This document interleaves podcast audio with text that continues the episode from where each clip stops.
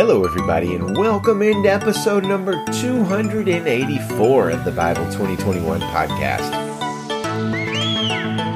We are in 1 Peter chapter 4 today, and our focus is on trusting God in the midst of fiery trials and walking in freedom, but not unrestrained freedom.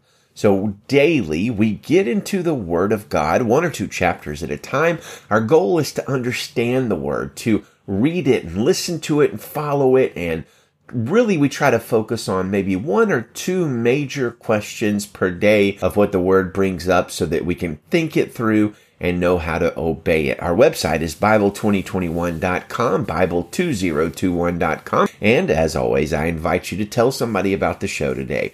Well, First Peter chapter 4 is our focus chapter for the day, and every time I even just glance at the chapter, Peter's words on fiery trials just basically just jump off the page at me. He says in verse 12, Dear friends, don't be surprised when the fiery ordeal or trial comes among you to test you as if something unusual were happening to you. Instead, Rejoice as you share in the sufferings of the Messiah, so that you may also rejoice with great joy at the revelation of his glory. Well, one of the major things we need to learn from the Word of God is that fiery trials or ordeals will come. We aren't supposed to be surprised by them. I've said before, I'm almost always surprised when these trials come, but I shouldn't be. They are part and parcel of the Christian life. They're expected and they're doing a good thing. When we go through these sufferings, says Peter, we will also rejoice with great joy at the revelation of Jesus' glory when he comes back. So just going through the trials trials prepares us to be ready and rejoicing at the return of Jesus. If somebody has told you that the following Christ, the Christian life is going to protect you from trials, that person has lied to you. Think about 1 Thessalonians chapter 3 verse 2, which says, we sent Timothy, our brother and God's co-worker in the gospel of Christ, to strengthen and encourage you concerning your faith, so no one will be shaken by these afflictions.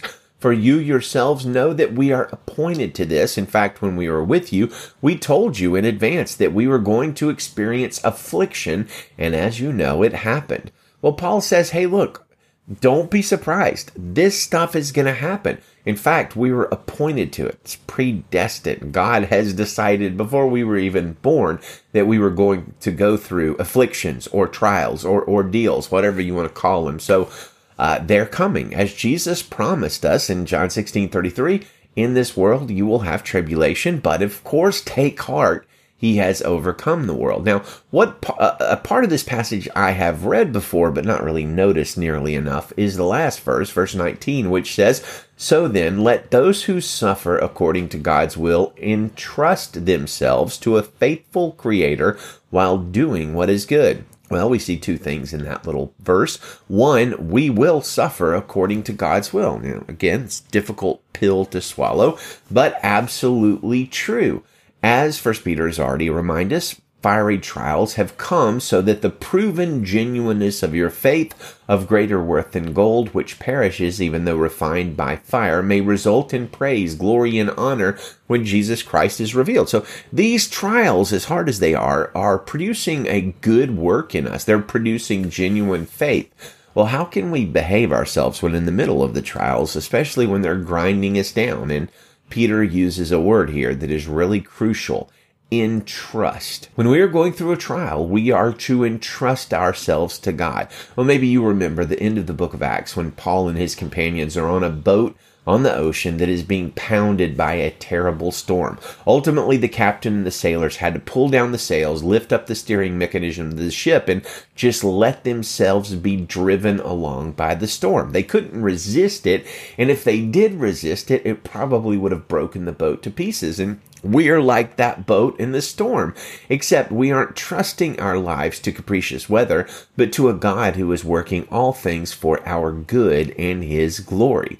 Well, the Greek word here for entrust is kind of interesting. The King James Version translated uh, translates it something along the lines of those going through trials should commit the keeping of their souls to God. And the original word, word is paratithemi.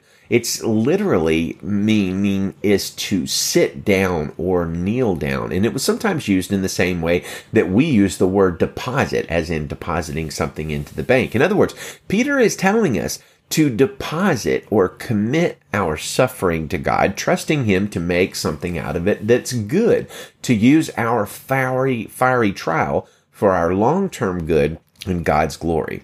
Well, second topic. Christians have a lot of freedom in a New Testament era and we are not under a long set of restrictive laws and rules. Paul says in Galatians 5 that we are called to freedom. Verse 1 says, It is for freedom that Christ has set you free. Stand firm then, and do not let yourselves be burdened again by a yoke of slavery. And then verse 13 of Galatians 5 says, You, my brothers and sisters, were called to be free, but do not use your freedom to indulge the flesh, rather serve one another humbly in love.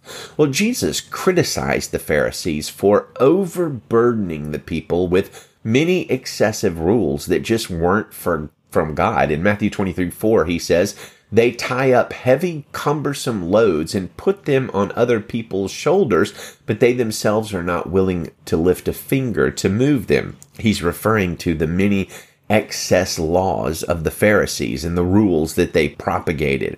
Well, and Paul follows up what Jesus said in Matthew 23 in, in Romans 8 by declaring that Jesus himself set us free from the law and those extra rules. Romans 8 1 and 2 says, Therefore, there is now no condemnation for those who are in Christ Jesus because through Christ Jesus, the law of the Spirit who gives life has set you free from the law of sin and death. But Peter is going to show us today that we should not abuse that freedom to engage in wild and reckless behavior that goes against God's will. Uh, he starts off by saying in verse 3 there's already been enough time spent in doing what the Gentiles choose to do, carrying on in unrestrained behavior, evil desires, drunkenness, orgies, carousing, and lawless idolatry. Instead, Peter says, we should be sober minded, meaning that we don't just avoid an excess in alcohol, we avoid an excess in anything and everything that could be harmful or sinful. Verse 1 Peter 4 7 and 8 says this The end of all things is near, therefore be alert and sober minded for prayer. Above all, maintain constant love for one another, since love covers a multitude of sins. I like that term sober minded. As Spurgeon says, do not get intoxicated with anything, neither with pride, nor with covetousness, nor with the cares of this world. Maintain your equilibrium, stand steadfast and firm. And that's very wise counsel. We're not merely supposed to avoid an excess of alcohol, but we're to avoid, even though we have freedom, an excess of anything that would be harmful. Does a Christian have a freedom to eat uh, a donut?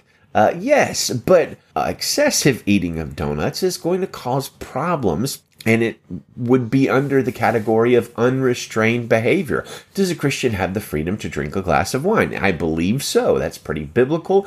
But excessive drinking of a glass of wine is, of course, will leave us not sober minded. We have freedom, but not the freedom, says, uh, says Peter, to carry on in unrestrained behavior. Instead, my dear friends, the greatest freedom we have is to be sober minded well, let's read our passage in total. 1 Peter chapter 4, verse 1. Therefore, since Christ suffered in the flesh, arm yourselves also with the same understanding, because the one who suffers in the flesh is finished with sin, in order to live the remaining time in the flesh, no longer for human desires, but for God's will. For there has already been enough time spent in doing what the Gentiles choose to do, carrying on in unrestrained behavior, evil desires, drunkenness, orgies, carousing, carousing and lawless idolatry. They are surprised that you don't join them in the flood of wild living, and they slander you. They will give an account to the one who stands ready to judge the living and the dead. For this reason, the gospel was also preached to those who are now dead, so that although they might be judged in the flesh according to human standards, they might live in the spirit according to God's standards. The end of all things is near. Therefore, be alert and sober minded for prayer. Above all, Maintain constant love for one another, since love covers a multitude of sins.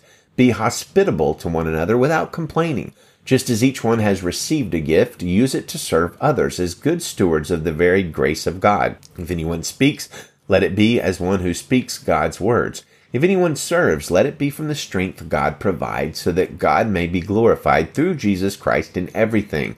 To him be the glory and the power forever and ever. Amen. Dear friends, don't be surprised when the fiery ordeal comes among you to test you as if something unusual were happening to you. Instead, rejoice as you share in the sufferings of Christ, so that you may also rejoice with great joy when his glory is revealed. If you are ridiculed for the name of Christ, you are blessed, because the Spirit of glory and of God rests on you. Let none of you suffer as a murderer, a thief, an evildoer, or a meddler. But if anyone suffers as a Christian, let him not be ashamed, but let him glorify God in having that name. For the time has come for judgment to begin with God's household, and if it begins with us, what will the outcome be for those who disobey the gospel of God? And if a righteous person is saved with difficulty, what will become of the ungodly and the sinner? So then, let those who suffer according to God's will entrust themselves to a faithful Creator while doing what is good. Amen and amen. We close with our Bible memory passage for the month of October. It is 1 John 4, 7 and 8, and I invite you to say it along with me. Dear friends, let us love one another because love is from God, and everyone who loves has been born of God and knows God. The one who does not love does not know God, because God is love. Amen. And may the Lord enable us to love each other from the heart and maintain a constant love for each other and a great witness to the surrounding world. Good day to you, friends, and Godspeed.